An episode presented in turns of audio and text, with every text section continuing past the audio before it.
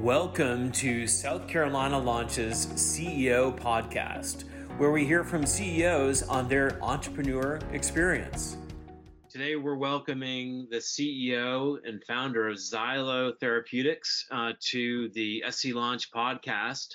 Our next featured guest is Scott Pancoast. Thank you, Jack. Uh, happy to be here. Well, we're really excited to learn more about um, your story and how you created Zylö. Take us there for a second. What what does Zylö do? And um, then if we can talk about kind of the origins and and how this all came to be. Okay, great. Well, Zylö has a uh, a novel breakthrough topical drug delivery system um, using uh, silica particles. Silica is sand. So we make highly engineered sand, happens to be porous sand, such that one can load a variety of active ingredients into the pores. Um, they it then gets rubbed into the skin as along with a cream or a hydrogel, and uh, they act as tiny reservoirs that provide sustained release of this active ingredient into the skin. So think of us like a patch, but without the hassles of the patch. Uh, our tiny reservoirs do the same thing that a patch does, except uh, it's silica particles that contain uh, the, the, active payload, you know, one little tiny uh, particle at a time and we have a, a, actually a registered trademark for the patchless patch. So that's our basic concept. And what what problems are you solving for with with that? That's that's fascinating technology and and intellectual property. Yeah. So there are a lot of actives that uh, penetrate the skin too quickly, and lidocaine is one of those examples. You want it to hang around the nerve endings so they numb them, uh, but uh, it, it wants to get into the bloodstream. So a, a regular lidocaine cream that you buy from CVS lasts only about an hour, which is why the lidocaine patch market has emerged. And uh, so to slow down and to meter out the lidocaine such that you continually get numbing of the nerve endings closer to the surface of the skin. So we are solving that problem of, of precluding the need for a patch but then there are actives that uh, that uh, suffer from um, chemical degradation. They're not stable. But you put that active that's prone to, to degradation into a silica particle, it pr provides protection and um, uh, resists the chemical degradation that could occur otherwise. Uh, so those are the two main uh, problems that we're solving. There are a couple others relating to our unique ability to deliver a gas called nitric oxide. If you, if you, Google nitric oxide, it's often referred to as the miracle molecule. We can do the same thing with this gas, and that can lead to uh, all sorts of wound healing benefits, treatment of burns, and erectile dysfunction because nitric oxide enhances blood flow. So um, we have a $1.7 million grant that we're about to get to further uh, that particular program. You've used the word actives uh, a couple times.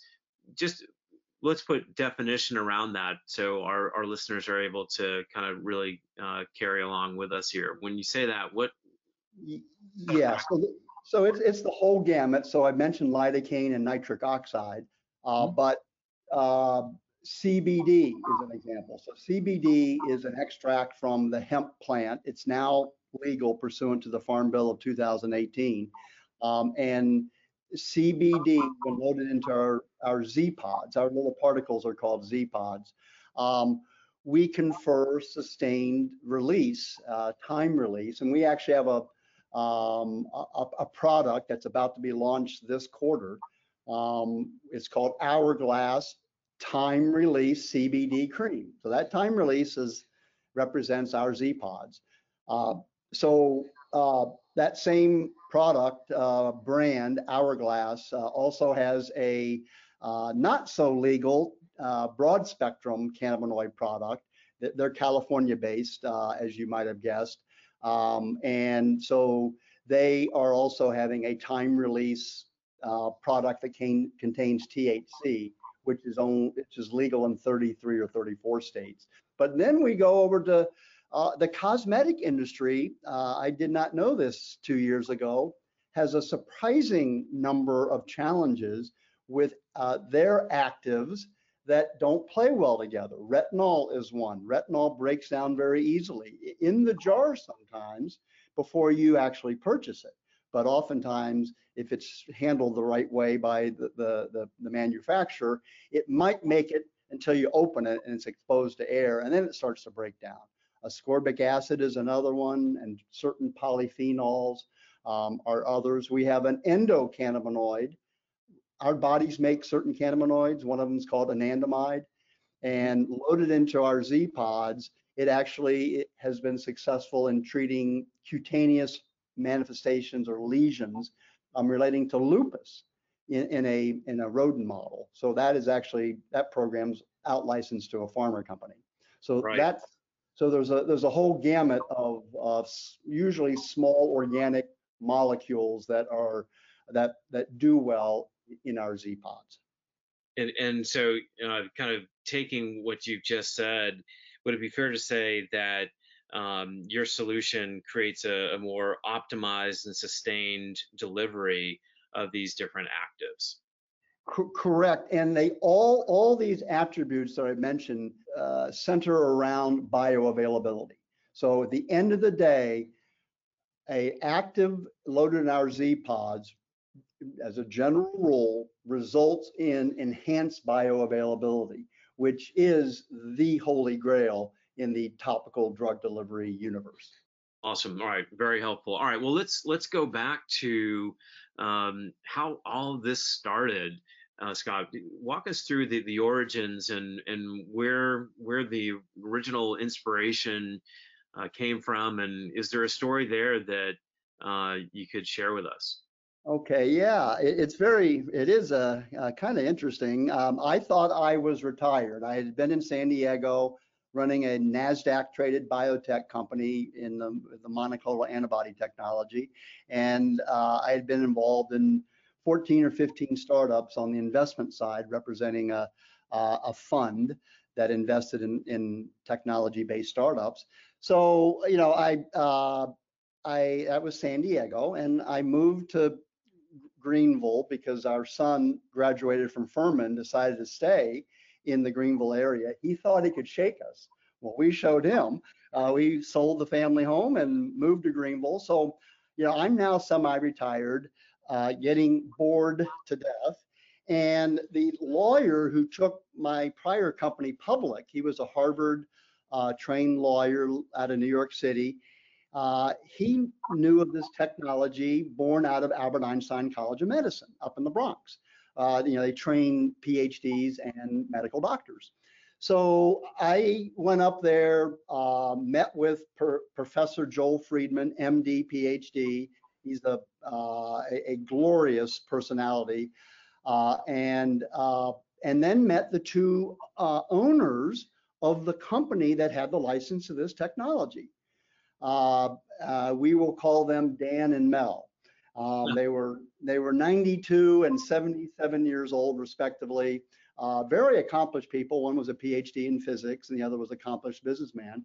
Um, so they had they were tired of spending their own money um, funding this this technology and the development of it. And they were told by this lawyer friend of mine that um, that I could help them raise money. Uh, uh, external money. So, and I have have, have a good track record um, on that front. So uh, I met with them. You know, we got along reasonably well, and they said, "Well, we don't really have money to pay you." And I said, "Well, okay, I'm I'm confident I can raise money for this technology. So I will work um, and on a contingent basis." Um, and when we raise money, you'll you'll pay me for those months uh, in between okay, we sign a deal. I'm a, you know, I'm a consultant CEO um, on a con- contractual basis, and I have to, you know, the website was horrible. The uh, slide deck was the one of the worst I've ever seen. So, you know, I overhauled all that, got the story right, created a budget, went out, and in two months I had a term sheet for 800,000 bucks. It wasn't big, but it was a start. they turned it down. I go, what? And I go, you guys need money. I, um, I wouldn't mind having some money here uh, as well. But they go, oh, I think we think those those two guys are trying to take over the company. I said, I don't think so. And so I negotiated to a point where there was very clear they were not, they could not take over the company. They still rejected it. Wow. So I went ahead and tried to find other means of raising capital, but you can imagine the relationship kind of went sour. They, they started not trusting me because I had brought these two guys to the table.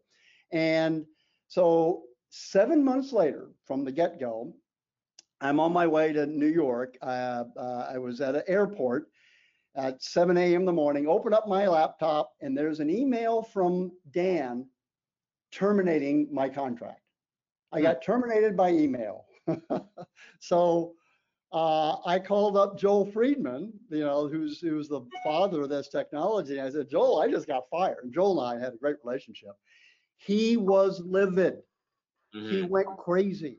He told all the powers that be at Einstein, and so anyway, I'm I'm not only didn't get paid for seven months, they had stopped paying me my expense reports. So I my instead of making a certain amount of money, I lost $15,000 over that seven month period. So not mm. a very good, not a very good day for me. So um, Joel, this, I, unbeknownst to me, Einstein was about to pull the plug on the license agreement with Dan and Mel before I joined, and they decided they'd give me a chance to kind of turn things around for the because I got along with them well. Uh, in addition, and so, again, unbeknownst to me, they were like $200,000 behind on their maintenance payments for the, on the license agreement. So their lawyers, within two days, had put together a five-page letter. I wasn't allowed to be involved in this, and they terminated the relationship. They had 90 days to cure all the all their breaches of contract, they didn't even try. They well, they tried to call the dean to you know twist his elbow. The dean wouldn't take their call. The license was yanked, and Joel and I then moved forward, and we then licensed the technology from Einstein with a new company where I had 100% ownership. Well, I gave a bunch of it to Joel and, and his son Adam, who's a dermatologist. And I got to wipe the slate clean, start afresh, no baggage uh, that that company had, and thus began Zylö Therapeutics. Um, so the worst year of my life has become kind of kind of became the best year of my life, but uh, just by the by the skin of my teeth. Wow, that is truly fascinating. And and Scott, as you think about um, where where you are today, um, what what's exciting you most about uh, what you've been able to achieve so far, and uh, where where does this go from here? Yeah. Okay. So um, the the next battle I had was interestingly enough was with Joel. He wanted me to locate this business up in the New Jersey, Philadelphia, New York area. He happened to live in New Jersey, um, and you know we could use the labs at Einstein, et cetera.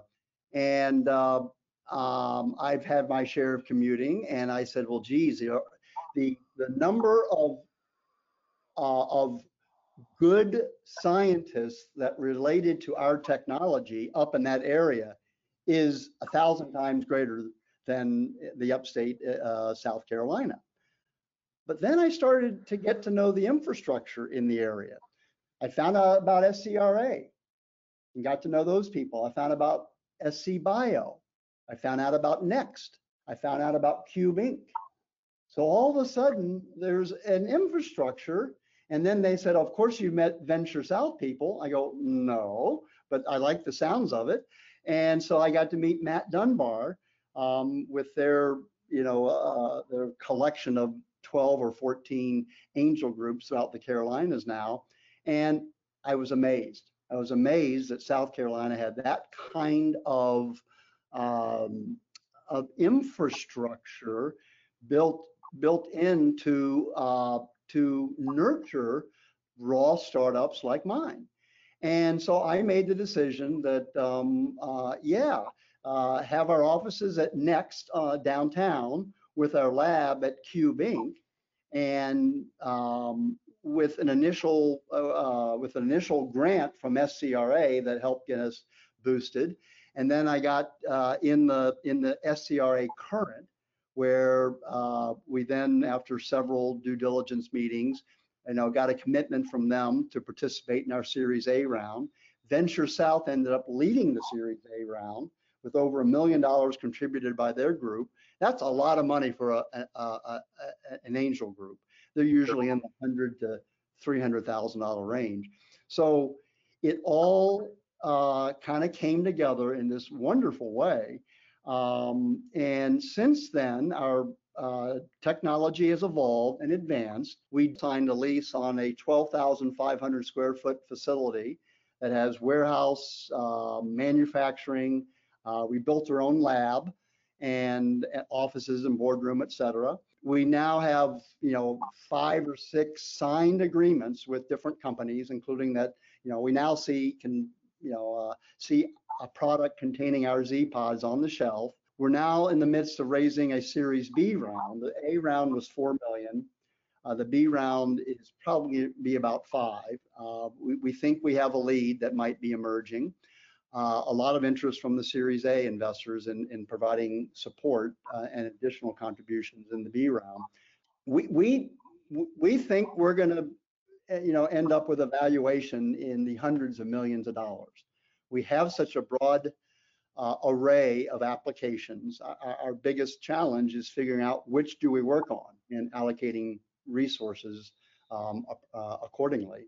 And um, we have an extremely strong team. We, we just hired an MD who was head of the emergency department at Bon Secours um, as the head of our business development. He also has an MBA and is quite entrepreneurial.